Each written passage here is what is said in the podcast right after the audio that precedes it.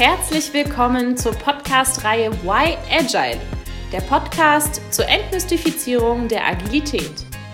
In unserem Podcast berichten wir euch einmal im Monat von unseren Erfahrungen aus der agilen Transformation. Wir sind Raik, Burak und Lena. Wir arbeiten als Agile Coaches für die TMI AG und gehören der Generation Y an. Für unseren Podcast braucht ihr kein Vorwissen. Unsere Mission ist es, euch die agile Zusammenarbeit näher zu bringen.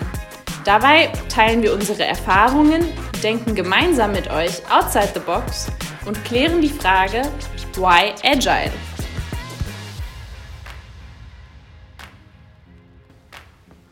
Hallo und herzlich willkommen aus dem Why Agile Podcast Studio. In unserer letzten Folge haben wir uns ja mit der Frage beschäftigt, ob Agilität wirklich an jeder Stelle sinnvoll ist. Dabei sind wir zu dem Schluss gekommen, dass agile Methoden zwar mit Bedacht eingesetzt werden sollten, es für sie aber praktisch in jeder Branche und in jedem Aufgabenfeld Anwendungsmöglichkeiten gibt. In unserer heutigen Folge beschäftigen wir uns nun weniger mit der fachlichen als mit der menschlichen Seite der Agilität. Konkret gesagt mit Führungskräften. Ich freue mich sehr, diese spannende Themenstellung heute mit meinem lieben Kollegen Reik diskutieren zu können. Reik, schön, dass du hier bist. Hi Lena, die Freude ist ganz meinerseits. In Bezug auf Führung im agilen Kontext bekomme ich immer wieder die Frage zu hören, ob Führungskräfte nicht eigentlich obsolet werden, wenn alle agil und damit selbstorganisiert arbeiten. Wie ist deine Einschätzung oder Antwort auf diese nicht ganz unberechtigte Frage? Ja, in der Tat ist die Frage ganz und gar nicht unberechtigt. Klassische Führungsaufgaben wie die Zuordnung von Aufgaben oder das Geben von Feedback werden in der agilen Welt auf mehreren Schultern verteilt und schließlich dann auch vom gesamten Team übernommen. Transaktionales Führungsverhalten ist in der Agilität deshalb definitiv fehl am Platz. Hä? Transaktionale Führung? Wie soll ich das denn meiner Oma erklären? Oma, ich kann mich noch ganz genau erinnern, als Opa mir von seinem ersten Job in der Schuhfabrik Schulenburg erzählt hat. Jeden Morgen musste er um 5 Uhr aufstehen, um pünktlich um 6 Uhr in der Fabrik zu sein. Arbeiten musste er dann bis 16 Uhr nachmittags und hatte nur eine halbe Stunde Pause um Punkt 12. Jeden Tag. Am Ende des Tages musste er aufschreiben, wie viele Schuhe er gefertigt hatte und ob er das vorgeschriebene Pensum erreicht hatte. Dafür bekam er am Ende des Monats seinen Lohn. Ich weiß noch, als ob es gestern gewesen wäre, wie er mir erzählte, dass er in einem Jahr so gute Arbeit geleistet hatte, dass er einen Bonus bekam. Das heißt, er hatte weit mehr Schuhe gefertigt als vorgeschrieben. Er war natürlich gespannt darauf, was er zur Belohnung bekommen würde. Zum Jahresende bekam er dann einen großen Fisch für das Weihnachtsfest geschenkt. Ich glaube, es war ein Karpfen. In dieser Form dankte ihm das Unternehmen. Fisch war damals sehr teuer und so freute sich Opa über das gemeinsame Festmahl zu Weihnachten. Er fühlte sich dadurch wertgeschätzt. Und genau das ist das perfekte Beispiel für die transaktionale Führung. Opa hatte nämlich feste Arbeitszeiten, hat seine Leistung gegen Lohn eingetauscht. Dies war dann quasi die Transaktion zwischen ihm und der Schuhfabrik, daher transaktionale Führung. Und als er mehr leistete, bekam er dann den Karpfenbonus. Hätte er weniger geleistet, hätte er wahrscheinlich Sanktionen bekommen. Aber Opa war ja zum Glück ein Arbeitstier.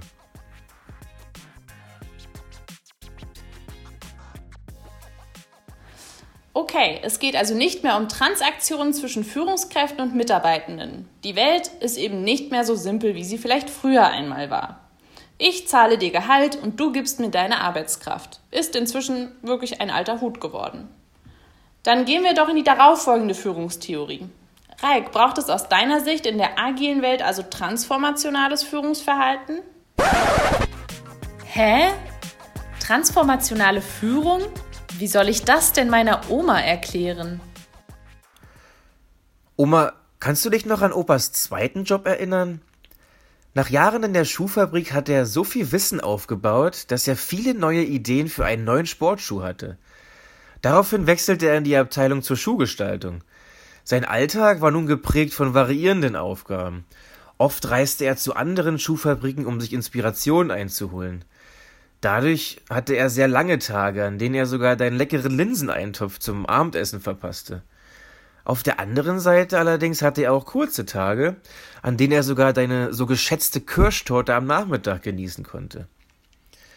Opa war zu dieser Zeit besonders gut gelaunt und schwärmte von seinem Vorgesetzten Herrn Schubert. Er war ein Visionär, sagte Opa immer. Herr Schubert erklärte seinen Mitarbeitenden als oberstes Ziel, wie schön es doch wäre, wenn die Fabrik einen Sportschuh herstellen würde, der nicht nur elegant aussehe, sondern auch bequem sei, mindestens ein Jahr hielte und zudem die Sportler auch noch leistungsstärker machte. Diese Vision gab Opa jeden Tag einen Sinn und motivierte ihn.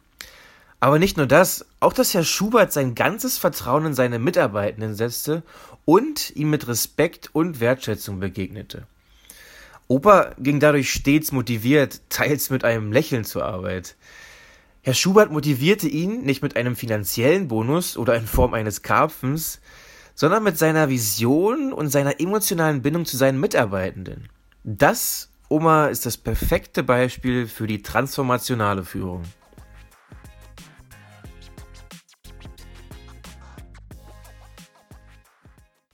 Ob die transformationale Führung in der Agilität das Richtige ist, kann ich leider nur mit Jein beantworten. Wie der Name schon sagt, eignet sich das transformationale Führungsverhalten insbesondere für die Phase der Transformation aus einer klassischen in eine agile Organisation. In dieser Phase ist die Führung essentiell wichtig. Führungskräfte müssen visionär sein, als Vorbilder vorangehen und für die Veränderung motivieren. Ohne aktives und vorzugsweise transformationales Führen ist der Weg in die Agilität kaum zu schaffen. Okay, so viel also zum Ja in Jein. Für den eingeschwungenen agilen Zustand ist die transformationale Führung dann nicht mehr wirklich geeignet, oder? Ich jedenfalls empfehle für das Führen agiler Teams immer die dienende Führung als Orientierung. Hä? Dienende Führung? Wie soll ich das denn meiner Oma erklären?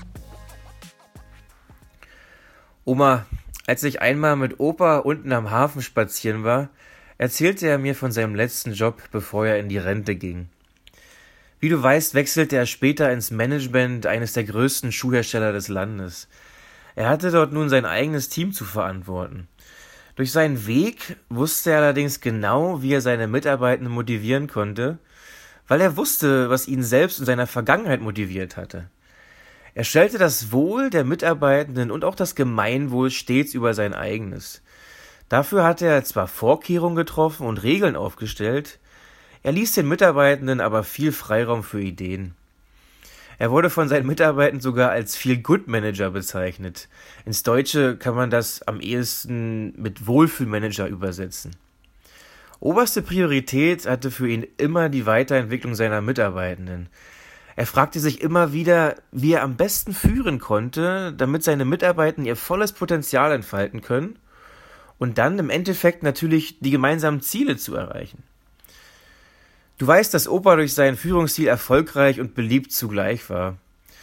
Seine Empathie und Lust auf Neues, ohne dabei einen Anspruch auf Macht zu erheben, wurden dabei besonders geschätzt. Hierarchien waren Nebensache für ihn. Er blickte nie auf seine Mitarbeitenden herab, sondern stand ihnen stattdessen dienend zur Seite. Daher der Begriff dienende Führung oder zu Englisch äh, Servant Leadership. Der Schuhhersteller wollte ihn am Ende seiner Karriere sogar zum Geschäftsführer befördern. Aber wie du weißt, entschied er sich in Rente zu gehen, um für den Rest seines Lebens nie wieder deine leckere Linsensuppe zu verpassen.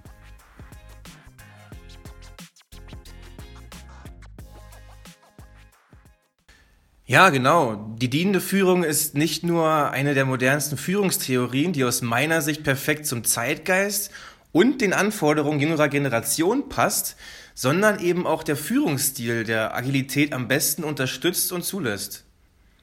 Genau, und dabei vor allem den Aspekt der Selbstorganisation der agilen Teams. Dienende Führungskräfte vereinbaren klare Ziele und überlassen die Ausgestaltung des Arbeitsalltags dann völlig ihren Mitarbeitenden. Die Hauptaufgabe der Führung ist es dann, den Mitarbeitenden alle Hindernisse aus dem Weg zu räumen. Sie kümmern sich also beispielsweise darum, dass die Organisation die effektive Zusammenarbeit unterstützt, sei es hinsichtlich Arbeitszeiten und Kapazitäten oder aber hinsichtlich Tools und Räumlichkeiten. Ach, Lena, wenn du das so erzählst, klingt das alles wirklich traumhaft. Aber auch sinnvoll.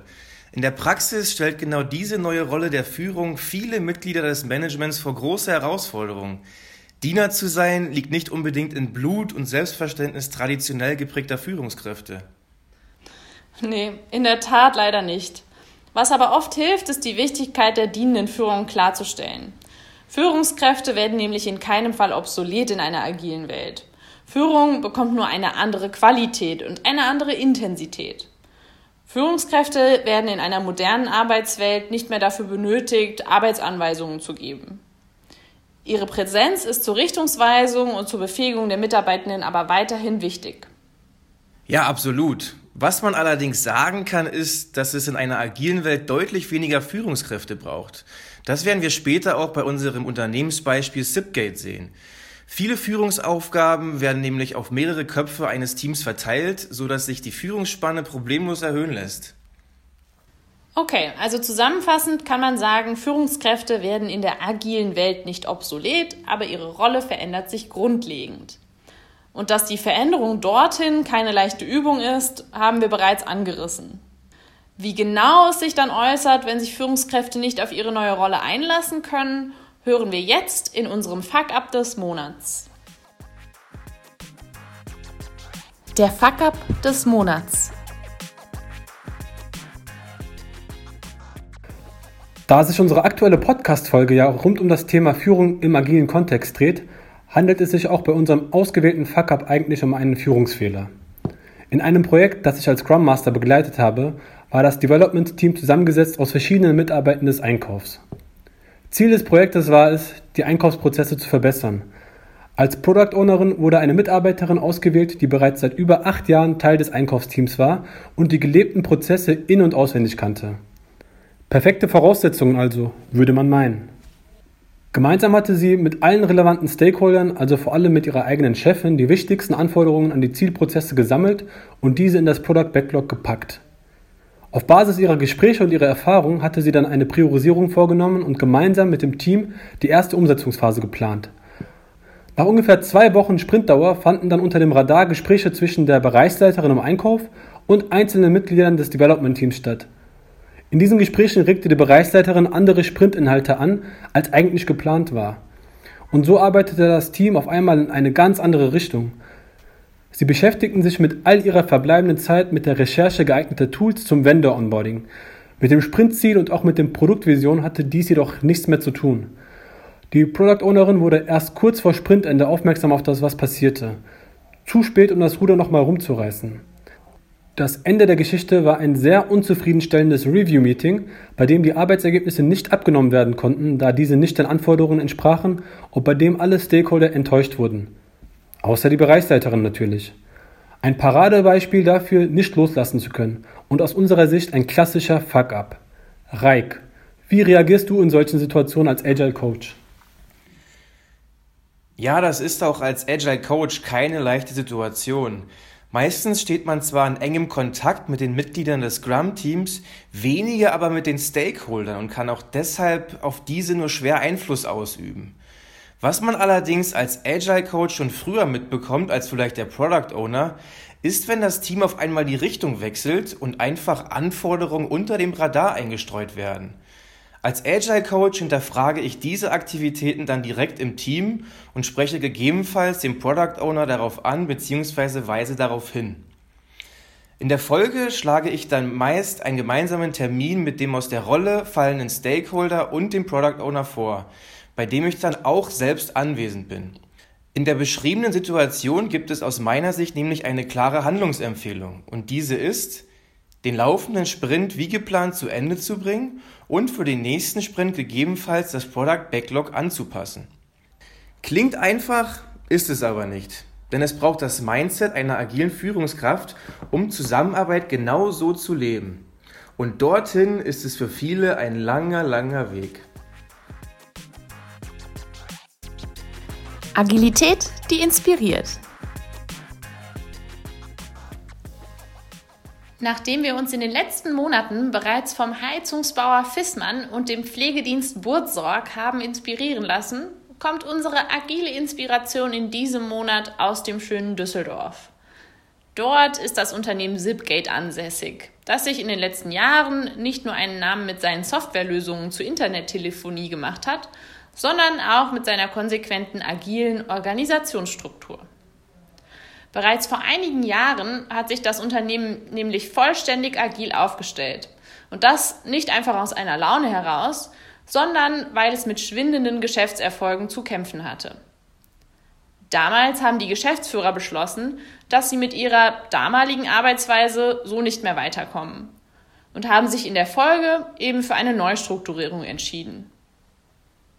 Was genau hieß jetzt diese Neustrukturierung für Zipgate? Zum einen wurden alle Hierarchien abgeschafft, natürlich mit Ausnahme der Geschäftsleitung. Führungskräfte sind da also weitestgehend in der Tat obsolet geworden. Darüber hinaus hat sich Zipgate für vollständige Transparenz entschieden. Für die Zusammenarbeit in produktorientierten Teams und in Sprints und für eine konsequente Mitarbeitenden- und Kundenorientierung. Das klingt jetzt natürlich alles super spannend und das ist es auch.